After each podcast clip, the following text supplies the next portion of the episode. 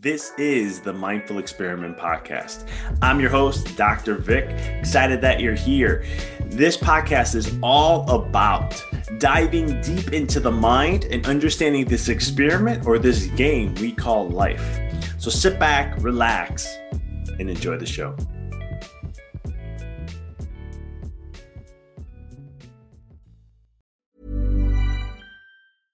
I'm Sandra, and I'm just the professional your small business was looking for. But you didn't hire me because you didn't use LinkedIn jobs. LinkedIn has professionals you can't find anywhere else, including those who aren't actively looking for a new job but might be open to the perfect role, like me. In a given month, over 70% of LinkedIn users don't visit other leading job sites. So if you're not looking on LinkedIn, you'll miss out on great candidates like Sandra. Start hiring professionals like a professional. Post your free job on linkedin.com/people today. Hey, it's Ryan Reynolds, and I'm here with Keith, co star of my upcoming film, If, only in theaters, May 17th. Do you want to tell people the big news? All right, I'll do it. Sign up now and you'll get unlimited for $15 a month in six months of Paramount Plus Essential Plan on us. Mintmobile.com slash switch. Upfront payment of $45 equivalent to $15 per month. Unlimited over 40 gigabytes per month. Face lower speeds. Videos at 480p. Active Mint customers by 531.24 get six months of Paramount Plus Essential Plan. Auto renews after six months. Offer ends May 31st, 2024. Separate Paramount Plus registration required. Terms and conditions apply if rated PG. Wow. Nice. Yeah. What you're hearing are the sounds of people everywhere putting on Bombas socks, underwear, and t-shirts made from absurdly soft materials that feel like plush clouds. Yeah, that plush. And the best part? For every item you purchase, Bombas donates another to someone facing homelessness. Bombas. Big comfort for everyone. Go to bombas.com slash ACAST and use code ACAST for 20% off your first purchase. That's bombas.com slash ACAST. Code ACAST. This is the Mindful Experiment Podcast. I'm your host, Dr. Vic. Excited that you're here. This podcast is all about diving deep into the mind and understanding this experiment or this game we call life. So sit back, relax, and enjoy the show.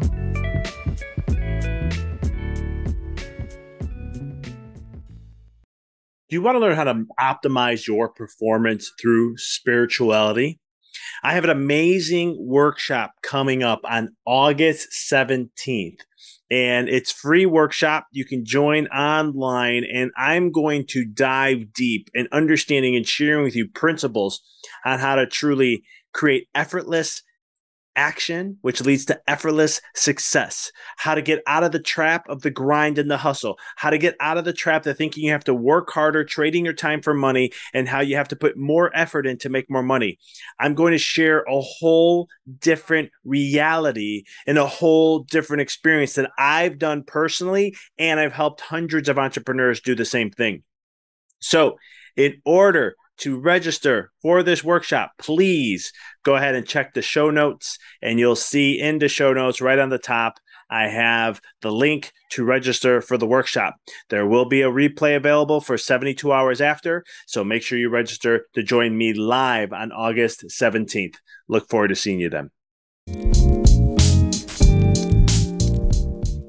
Hey guys, it's Dr. Vic, and you're listening to another episode here on the Mindful Experiment. As this week I share this awesome interview that I had with Nischa Phair, and we talked all about being a fawn. It's the title of her her new book, and I'll dive into that just a second. But what a great conversation we have. We dove into a lot of things about authentic authentic sexuality. We dove into fawning and performing in bed. We talked about the nervous system and sexuality and just the balance of the nervous system and men and women and so forth. When it comes to those kind of things, we learned how to, you know, talk about how to accept our biology instead of trying to be more than that and how women it's very critical and important for them to be safe when it comes to physical uh, physical elements and so forth uh, and, and, those kind of things.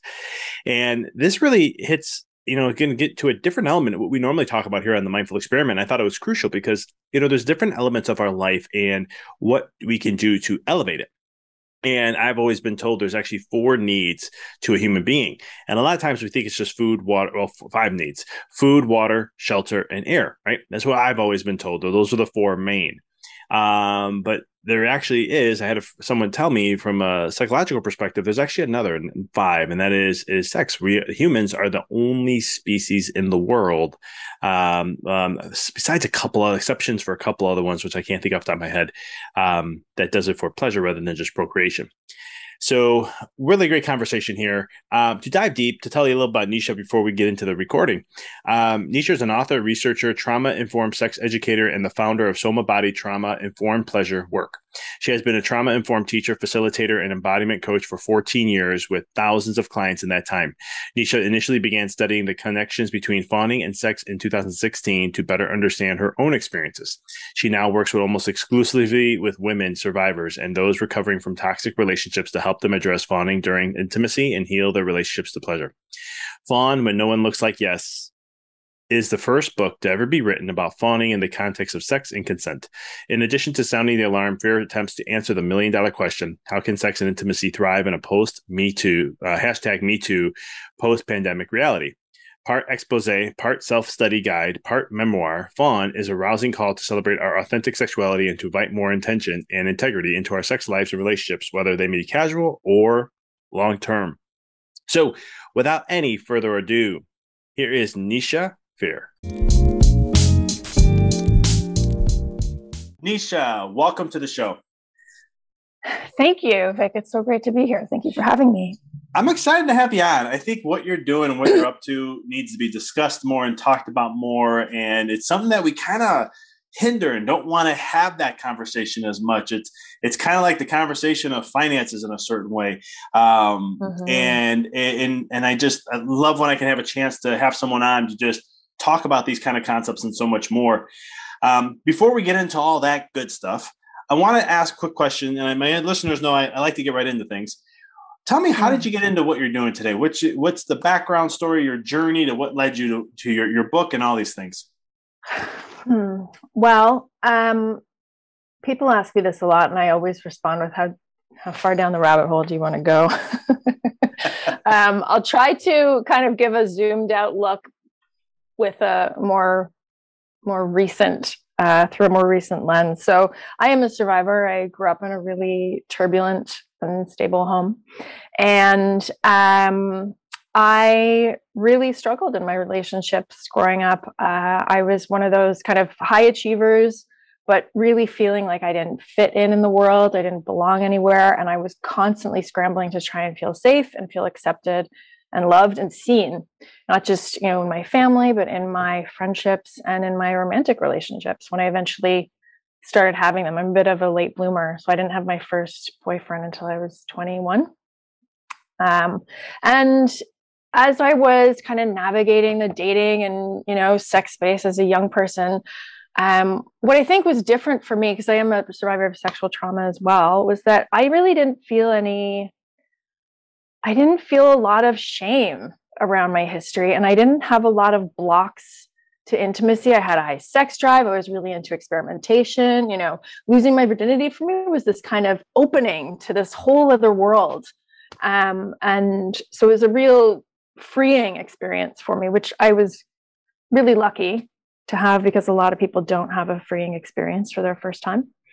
Um, but eventually that led me to uh, an abusive relationship uh, one year of which was was marriage it was a five year long relationship it ended in 2014 and pardon me coming out of that relationship uh, i went from being this really big you know confident exuberant person to a shell of my former self. And not just that, I had completely lost touch with myself as a sensual being and as a sexual being, where I was really, you know, excited and into sex and intimacy before. And I always have, you know, had this interest. At the end of that relationship, I couldn't even touch myself. I was afraid of sex. I was afraid of men's bodies. I was afraid of dating. It was just this kind of panic that had been created by living in the war zone of that abusive relationship for five years. So I began to do this work in understanding my sexual history and really healing those sexual traumas because I realized that the kind of relationship that I want and I know I'm destined for, I couldn't have unless I did that work, unless I really dug out all of those wounds and thorns and let myself heal.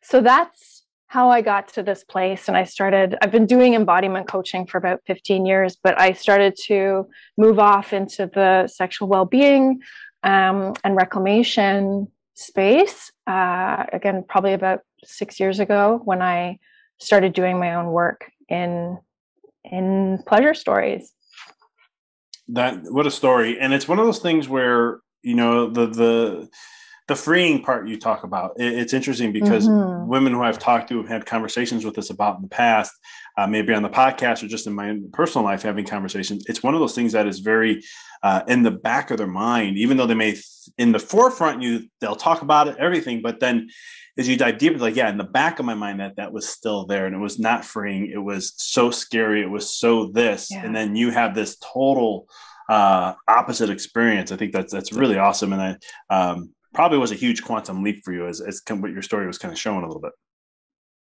Well, it was. I mean, it's interesting. I think part of the issue, I think, was that I had repressed a lot of the sexual trauma experience as a child but I still had a lot of anxiety around sex and relationships. So when I finally had sex, it was with a, you know one of my best male friends, and he didn't know that I was a virgin, and he got really angry at me afterwards. After like, I can't believe you did that. Why didn't you tell me? Like, eh, whatever. But I was in charge of the experience, right? That's what was so empowering about it.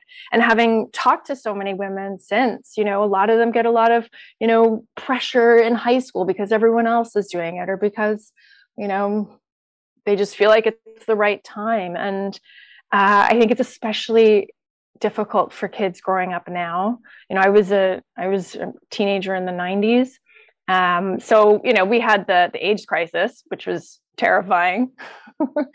Um, but there's so much coercion that happens as a result of a lot of unhealthy messaging that young people are getting about sex and dating yeah, and I can only imagine now because you're, you're, 90s. That's kind of where I was, late 90s. Uh, you know, uh, two, I was in early 2000 in high school. You know, ni- late 90s, early 2000 in high school, and it was like, I, I, I just I remember that we used to use AIM a lot for communication and so forth. In like today's oh, yeah. world, yeah, good old AIM and AOL, right? You had to wait. I'm like, mm-hmm. I, I always joke, those kids will never understand dial-up and how long we had to wait to get connected.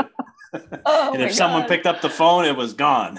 but yeah, it's true. It, but to think about it nowadays, I, I just can't imagine. Like and and and uh, to with with social media and just so many different ways to connect. I, I what are some of the you know I, I, don't know what are some of the you know these these the and not only for the teen you know youngsters but even like you know adults. Mm-hmm. How much more yeah. complicated things are now compared to back in the day? So much more.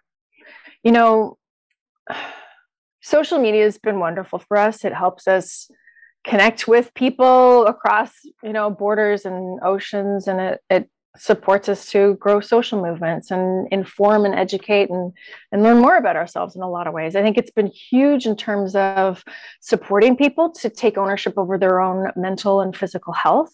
So that's major bonus. But the downside of using a lot of these medias and technology technology generally is that they've been designed to trigger our nervous systems into a state of low grade activation. So we're we're not in stasis when we're texting or scrolling or interacting online. You know, we're interacting. We're we're forming relationships from this place of um, you know nervous system activation, which is a place of scarcity. So it tends to trigger our attachment wounds a lot easier. It makes us more fearful if, you know, whether we have um, avoidant or anxious tendencies, attachment tendencies, those will be more likely to be set to trigger because the rest of our bodies are not coming back to ground when we're using these devices. So, I mean, yes, it's the issues that we're we're contending with in the more modern age in the 2020s are far more complex and I think you know, it really it really behooves all of us to take more responsibility over our bodies, over not just the food we eat and the content we consume, but how how much we can protect our boundaries in order to protect our pleasure and our well-being right? Because these notifications are popping up everywhere. We're getting emails we're getting you know tagged and linked and, and what have you. And um, it's really interrupting our peace in a lot of ways I couldn't agree with you more. This is why people get frustrated with me when they call and they're mm. like, "I missed you. Didn't you took?" I, I try call them back. They're like, "I called you like two hours ago." I'm like, "That's how long it took me to check my phone again because I silent oh, everything." Wow. yeah. And like, what? I'm like, they're like, "What if there's yeah, an emergency?" Right? And I look and I say, "That's why you call my wife." if there's an emergency, you call my wife. don't call me. Call my wife. And what if there's an emergency with her? Well, don't you know? There's there. You know, I'm I, am i am like I have to find an app that has like a setting to where it'll like just make the phone yeah. ring, um, which mm-hmm. I'm looking for. But anyway, it's so true though. Like in how we're you know sometimes technology is supposed to make things so much more simple, uh, but in the essence, sometimes it's making things more complicated in some ways.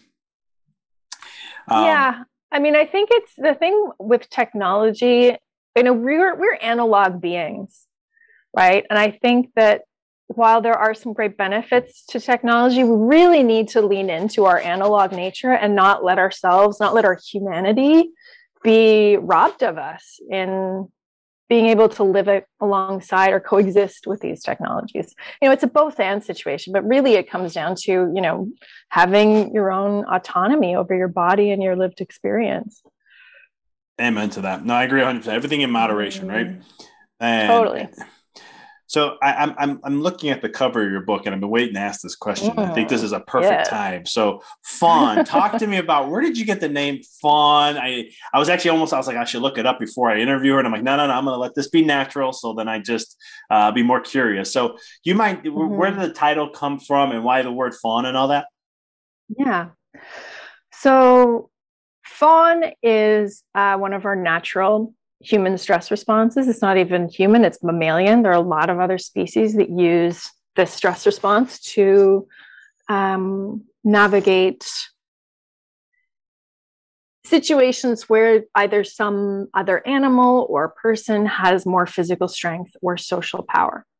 So within our cascade of, of stress responses, we actually have seven different responses, but the ones that get the most attention tend to be fight flight. Lately, we've been hearing a little bit more about freeze. So that's one of our mobilization responses. Fawn is one of the stress responses that is more submissive. So we have these activated, very animated stress responses like fight flight, which is uh, when we come into hyper arousal. And our stress responses that are more submissive, more sedate, quieter are things like freeze, fawn, flop. So these are still responses where our nervous system is activated to respond to stress and danger, threat, but it has, again, a, a more sedative quality. And the idea behind using a stress response like this or using a submission response is that somewhere in our reality we've got the message we've interpreted something about our circumstances that are telling us that if we fight back or if we object in some way then we're going to experience more harm. So in our modern times taking us off the savannah out of the tiger and antelope dynamic we see this in hierarchies so, what's interesting about fawn as a stress response is that it is hierarchical and it's necessarily social. So, I don't fawn at a falling tree branch or an oncoming car, I only fawn with other humans. It's really common if you grew up in um, a turbulent or authoritative household or in a really very religious household where there was a lot of top down, children should be seen and not heard you know you must obey your parents your elders that kind of parenting ideology. Uh, we also see it in hospitals and schools. Anytime there's any form of a hierarchy between people and there's an intimidation submission factor. So that's really when when the stress response is triggered. Now i've been looking at it in terms of how we use the stress response in sex and intimacy.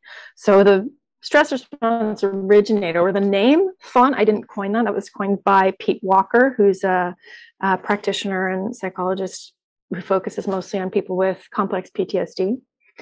Um, and it was coined as a way to identify the tendency for people to people please or diminish themselves, abandon themselves, go along with things they don't want to do, or repress their boundaries and authenticity as a way to try and get love or stay safe and avoid harm. How's that? That is awesome. I love it. I just learned something new. Okay. I knew it had to relate to something. I was like, I have a feeling there's something nervous system to be related to this, but I love the whole elaboration of it. There's so many layers to mm. it in a sense.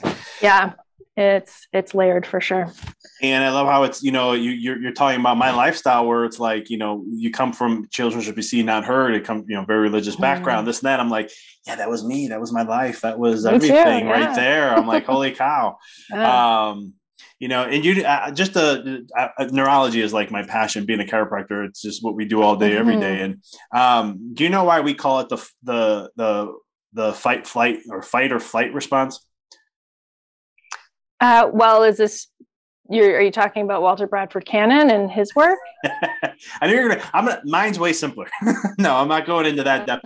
It's okay. it's more. I'll just break it down. It's more. You know, when we look at fight or flight, we always like, oh yeah, it's a fight or flight response most women don't have a fight or flight response. They don't react in that way. I know. Men do for the response. most part. Not always yeah. though, right? Because like me, it's like it's men and female, right? That's what I first heard when I was first learning this. And then I'm like, but then I got deeper into neurology and I'm like, okay, what about right brain, left brain dominant individuals? Well, women are right brain dominant, left men are left.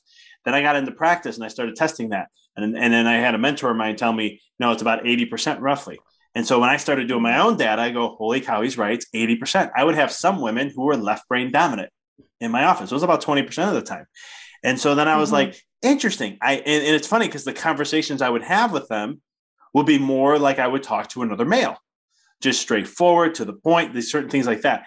And where if they're right brain dominant, I have to, there's a whole type of different conversation I'll have. I'll be more listening rather than talking or like if they if a, if a left brain dominant individual comes to me and tells me a problem they want to have a solution immediately that's just you know more mm-hmm. they say guys are like that but it's more uh, left brain dominant but yeah the whole fight or flight is usually just from that aspect so i was just as you were talking it was just coming up through me i'm like i gotta share this well the the interesting thing about fight flight is that it was discovered by studying male bodies and particularly white ones and it informed God, like 70 years of medical and scientific research.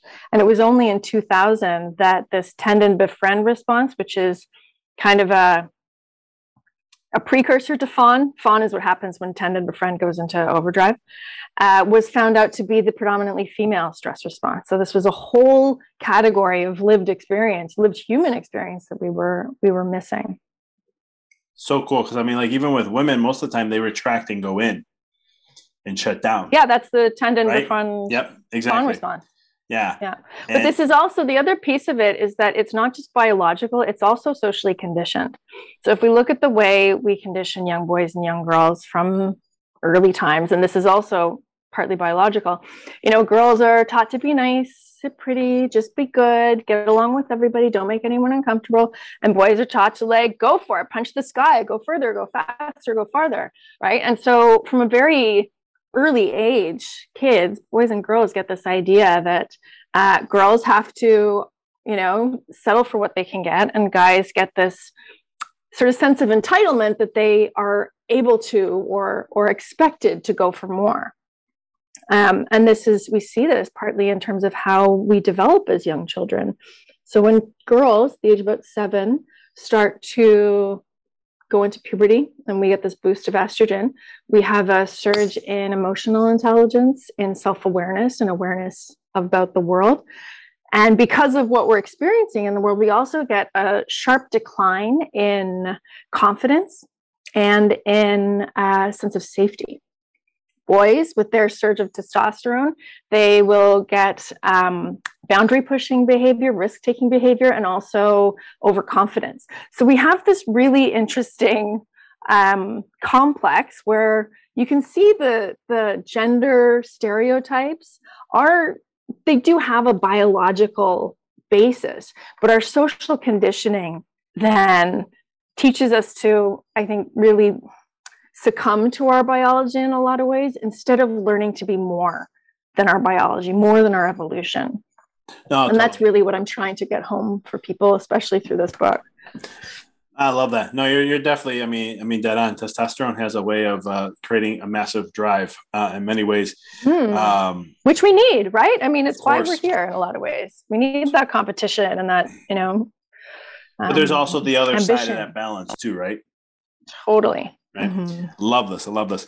Um, yeah, I lost my train of thought where I was going with this testosterone. That's okay. And, and the we hormone thing.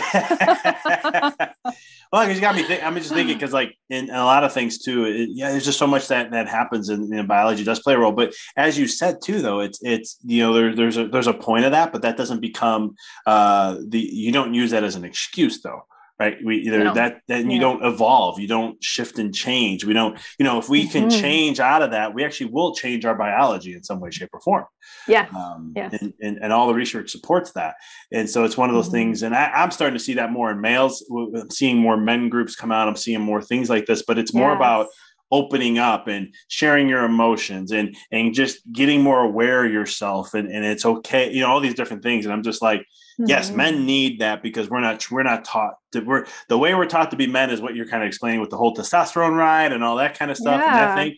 And it's nothing about actually, and I don't even want to call it men or women or this or even feminine or male energy because that still divides. It's just being human. We're just getting yes. to a new fullness of or full spectrum or well-rounded, uh, becoming more human in that way. 100%. Yeah. I mean, it's not fair to men that, you know, from such an early age, little boys are told not to have feelings or not to dance or, you know, act or whatever creative expressions they want to um, explore in themselves. It's just, it's, it's abuse. It's emotional abuse. No, it is. I, I can. I, I, I know that for many different people and things with, with, of that realm, where it's like, nope, you're a boy. This is what you do, and this you play with yeah. this and not that. You do this instead of yes. this and it's like, yeah. what if they're just trying to learn or express, or they just whatever, whoever it is, who cares? You know, at the yeah. end of the day. Yeah. They're kids, you know, it's our, we're putting our ideas of like what things should be on these like perfect little beings that are just trying to figure out the world, you know? Yeah, I love that. Mm-hmm. So let's get into then, you know, we just come back, we just came through a whole pandemic. And in my world, more stress, there is lower sex drive, right? More mm-hmm. men are having ED at earlier ages and their drives are going down more and more. Uh, I saw it in practice, you know, and, and, first I heard about it, I heard a wind of it, and I was like, all right, let me see what's going on. But, you know, and I know that also affects women. What has been, you know, you're looking how that has changed or how is that affecting intimacy? How's that affecting relationships? Yeah. And I'll, I'll just leave that and we'll, we'll take it from there. Oh gosh, this is. Can we do another show on just this only? I was, I was, I was, so I, mean, I was like, I was like, it's such a it's loaded so question, big. but I'm like, I'll leave it here, and you just take it where you want to go. okay, so there are a few things. Oh my gosh, the pandemic has been a constant onslaught on our pleasure bodies. So I pleasure body is a is a term that I've used to describe the experience of being in parasympathetic ground or um, stimulating vagal tone. If you're familiar with that language, I use pleasure body because it's experiential and you don't need a degree in neuroscience to understand what it means. So it's been a total onslaught on our pleasure bodies, on our ability to feel grounded and safe in the world and ourselves and our relationships. Um, and when we don't feel safe, we run our wounding, we run our wounded patterns, and we um, find ways to avoid connecting with people because to be in connection requires us to be vulnerable. If we don't feel safe, we can't be vulnerable. Um, so the pandemic has been, it's been really hard on people. And I do want to say that, you know, the ED question with men, I think a big piece of it is stress. I think that a lot of the toxic dating culture is, is um, affecting men negatively. And I want to be sensitive to this. Um, a lot of men use pornography as a way to substitute not getting the intimacy in real time. And a lot of people have been using pornography over the past two years because there's been no dating or there's been reduced dating. People have been scared about, you know, meeting people in real life and all the cooties we have, the COVID cooties.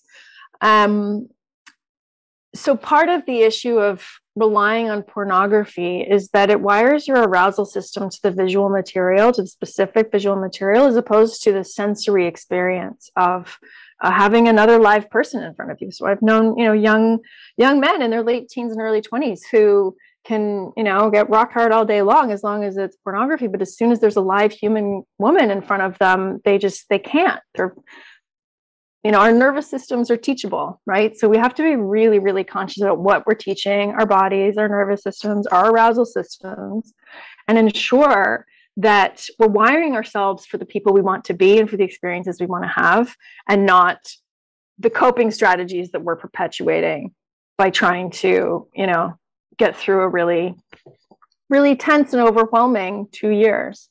Um, you know, I really like to bring people back to practices of building healthy attachment because, and this is really like, this is the easiest work to be doing in relationships. Things like, you know, loving touch, going out and having fun together, trying new things together, um, you know, having authentic conversations about new things playing these you know conversation games. Like we're not really strangers is a really good one. Really working on consistently trying to get to know one another because we're new people every day right? So I think a lot of those kinds of exercises or practices, even doing one one thing to nurture healthy attachment in a relationship every day will go god like light years to supporting um, authentic pleasure because the reality is for most women we need to feel safe with our partners in our situations in order a to feel uh, any sense of arousal um, and to feel desire to have an orgasm right? I, I like to say you know when women feel safe and seen you can't keep us out of the bedroom. And for most of us that's true. You know i know so many women myself included who like we're just like like rabbits in the beginning of a relationship. But then as soon as there starts to be these mm, ruptures that don't got, get effectively repaired then the desire starts to come down because we don't feel safe and seen by our partners. So as long as we're consistently doing that work of remembering who we are, remembering who our partners are, and being creating a sexual and relational container where we can really grow and evolve together, I think we can really combat a lot of the issues of you know mixed matched mixed matched arousal and struggling to to find orgasm and and um, really fighting that sexual boredom that can happen between couples as well because long long-term relationships are, are hard on desire for couples I love how you brought up the element of porn because this has been something that mm-hmm. has been I've been hearing more about and, and I've done some research in the past about how like porn messes up intimacy, intimate relationships. Yeah. And you brought that up to light, and it's something that more men, and I say men, I don't, I don't know the research on women. I'm a male, so I, I know the, the aspect on the male side. And it's like I was, you know, I had a friend at one time said he came out in a, a Facebook Live and just shared that, and he has a whole men's group, and I was like, man, he's he's sharing some real deep truths there. I was like, let me go look into this. I want to learn more about that, just so I can share with help if if it ever comes up. I love knowing information because I never know when I may need it. Um, and it, it is so true in so many ways. How, but the other thing you brought up too is how can then somebody who, you know, getting bored, creating boredom or having boredom in a long term relationship, especially on the intimate side of things, right? Because we get so into a, people sometimes get so into a pattern or just get comfortable with another, or they take them for granted. That's just like, oh, this is what we do and this is it. And that's the end of it. How do you keep that fire going on the intimate side of things? Hmm. I I have a bit of a different approach to a lot of um, practitioners because a I, I really look to unpack the areas where intimidation submission that balance is out of whack and creating um, conflict in teeny little ways. Where areas where we're drilling holes in our own boats shall we say. So first we have to patch those. But then, you know, I really believe that who we are as sexual beings is necessarily and unavoidably multidimensional, right? That if, and a lot of the messaging that we get or we see here in the world is like just you know get this lingerie or that vibrator or find this really overpriced lube and that's the solution to your problems or try more positions try more this and the truth is we're all seeking a much more nuanced experience of ourselves as sexual beings. Want to be fulfilled not just in the physical on the orgasm level but to be seen energetically emotionally. Um, you know i really believe that sex is an opportunity for us to connect with the soul of another human being and that's so special. It's something that we don't talk about enough. Um, and it's really vulnerable to do that kind of work so a lot of the stuff that I teach, and um, you know, I think I have the download on my on my website if folks want to look at, is really at breaking down all those different parts of ourselves and seeing how I can satisfy the creative part of myself through sex, the part of myself that wants to explore embodiment or nurturing or movement or uh, feel more grounded or nourished in some way, right? So we have all of these categories of the human experience, and we can satisfy them all through our sexual uh, growth and, and relationships as long as we, you know, really step back and, and invite ourselves, give ourselves permission to be a little bit vulnerable and go into into the unknown I totally agree with you. I mean, it's one of those things that you know, you know, sex is more than just you know just the physical elements or getting to your your orgasm. It's all about that spiritual element in that aspect, and and it can be you know. I remember I'm trying. There's a couple thoughts going through my head, but it's one of those aspects of being able to like you shared there's so many layers to that and there's so much that can come from that and i remember in my spiritual studies you know studying you know uh, energy medicine and and the afterlife and souls and the purpose of a soul and all this other stuff and one time they they, they were sharing that your experience of being a soul is at the peak of an orgasm. Like how we feel and that essence of joy and bliss and letting go and all these other things that is your natural right. And I, I thought about that for a second because you, you brought up multidimensional and it's like, why is it that we as humans, and I think there's another species out there, you probably know better than I do. I think it's, I don't want to say, I don't want to say dolphins, but I think it is dolphins, but um, we're the only ones that do it for pleasure on top of also procreating while everyone else in nature mostly does it just for procreating.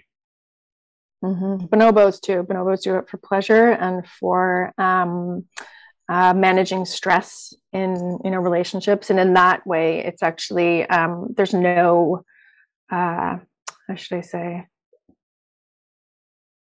There isn't like it's not male female always. So it could be like female female male male. It's it's a it's a, a way of regulating one another's nervous systems which is true. You know sex and pleasure is is incredibly regulating for our nervous systems. Very supportive to um, finding parasympathetic ground and getting us to that that place where we're open and able to connect meaningfully with one another and ourselves.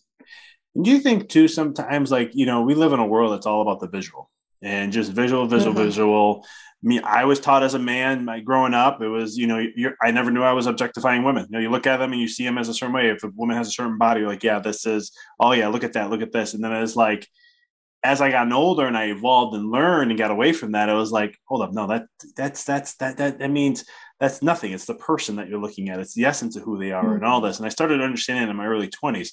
But it, it's um, do you believe that also that leads a role? And it's not just in males, uh, it's also in females too, um, where this whole thing on visual, visual, visual context can also be messing with us in some way, shape, or form, especially teaching our nervous system or all these different things.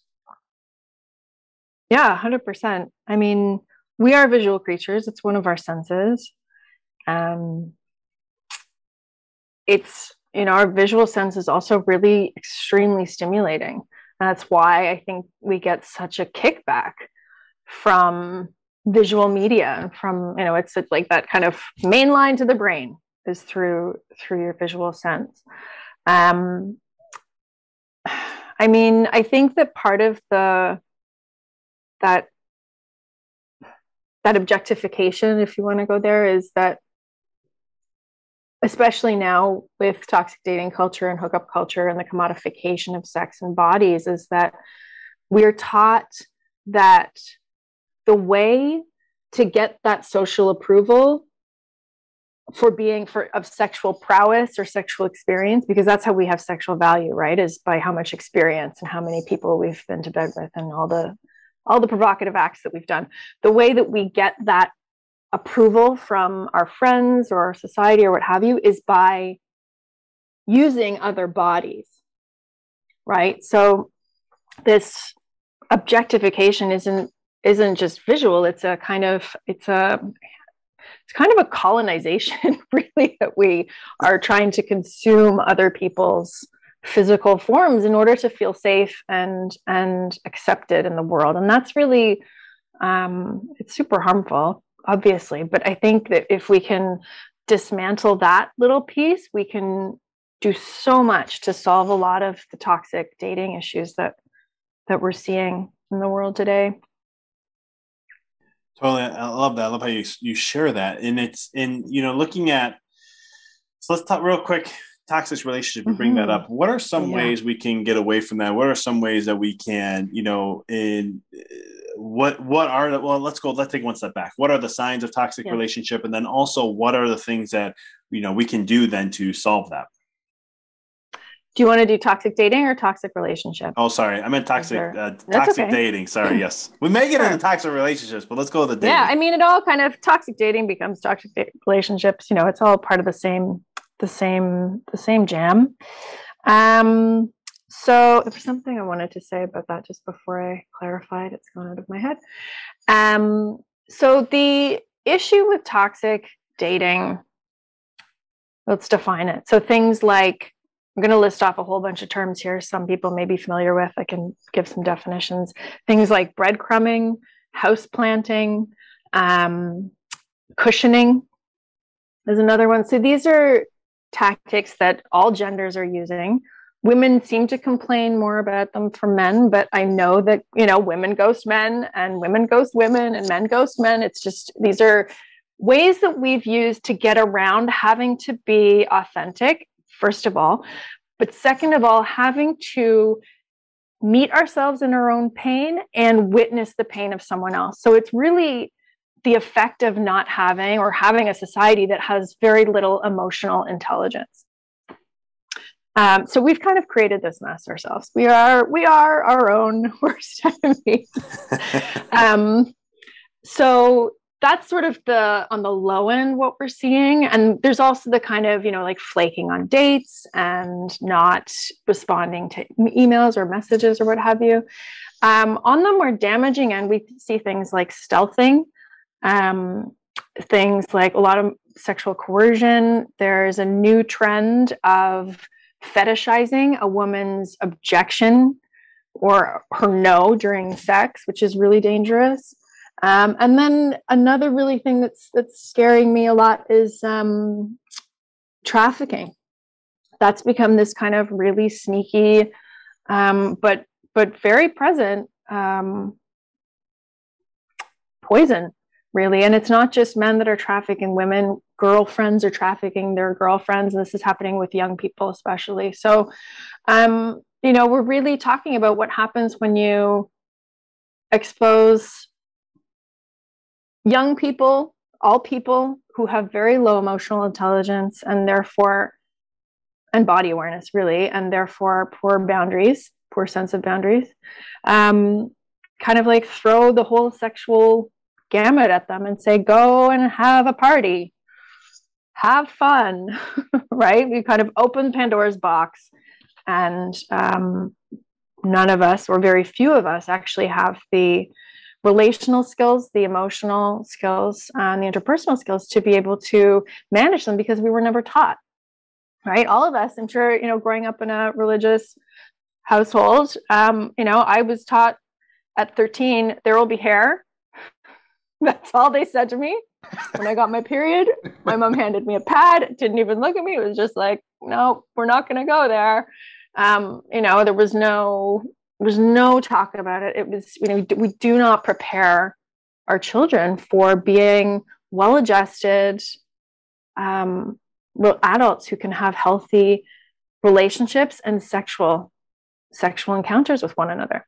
The other piece I want to say, and I think that like this again would like change everything, if we could just have compassion for one another, if we could remember that, like you were, you know, to follow on your point earlier, that we are human beings, that we all have histories and we've all been wounded and hurt, and we're all just doing our best. If we could just remember to have compassion for the people whose bits we're bumping up against, um, we would be we would be streets ahead of where we are.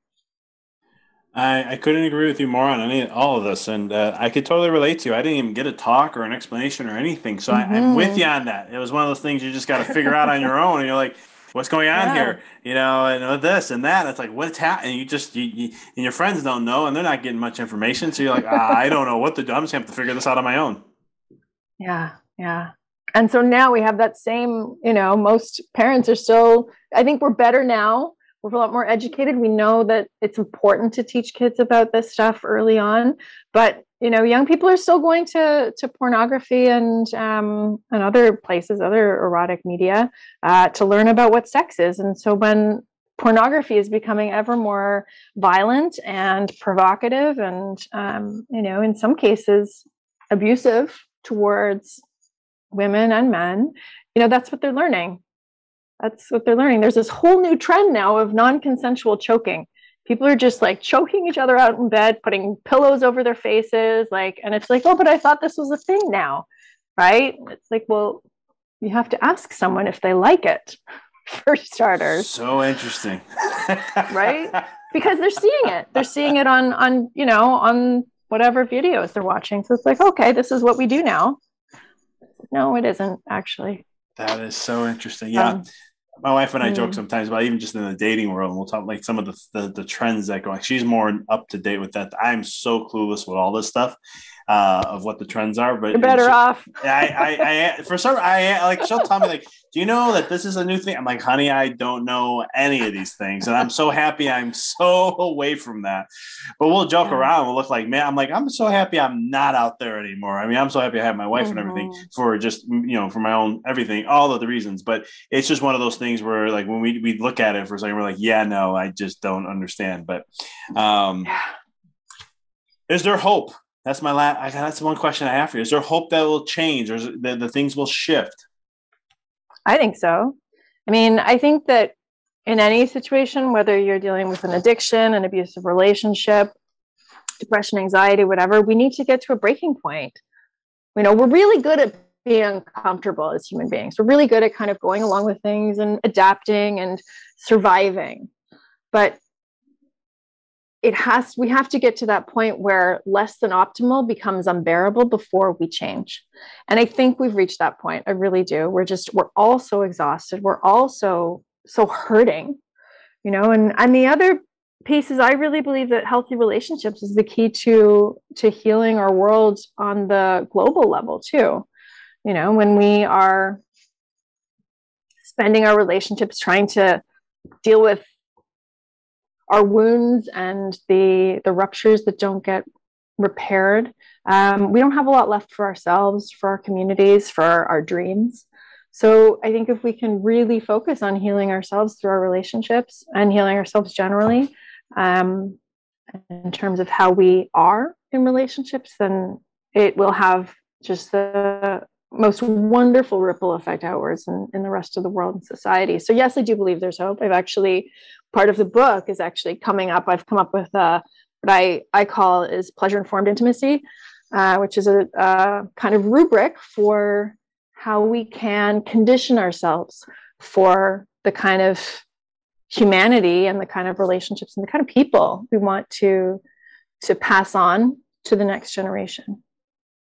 I love that. I couldn't agree with you more. Mm. Um, how can people find you, get your book? Where is it located? Yeah. All that good stuff. So my my website is nischaphair.com. I'm on Instagram at nischaphair, and the book is on Amazon. So I'm sure we can give put all the links in the show notes. Um, and if you're on my website, there'll be a link to to buy it there as well. And for all the listeners, I will have all that in the show notes for you guys. Um, Nischa, I greatly appreciate the work you're doing and, and, and what you're up to. I already, I, I, had a feeling when I saw you come across, and I was like, yes, this is going to be a good combo, and, and it definitely was. I mean, it's It's yes. something that we need more of. I mean, there's so much. Uh, uh, like I said in the beginning, it's it's just much needed to dive deeper into these elements and and and, and all these different things. So I just appreciate the work that you're doing. Thank you, and thank you so much for having me on. It's been great to connect. Thanks for tuning into the podcast. If you found this episode to be inspirational, pay it forward by sharing with someone that you know can benefit from this. If this is your first time tuning in, please follow us, connect with us so you don't miss another amazing episode. And until next time, keep rocking and rolling.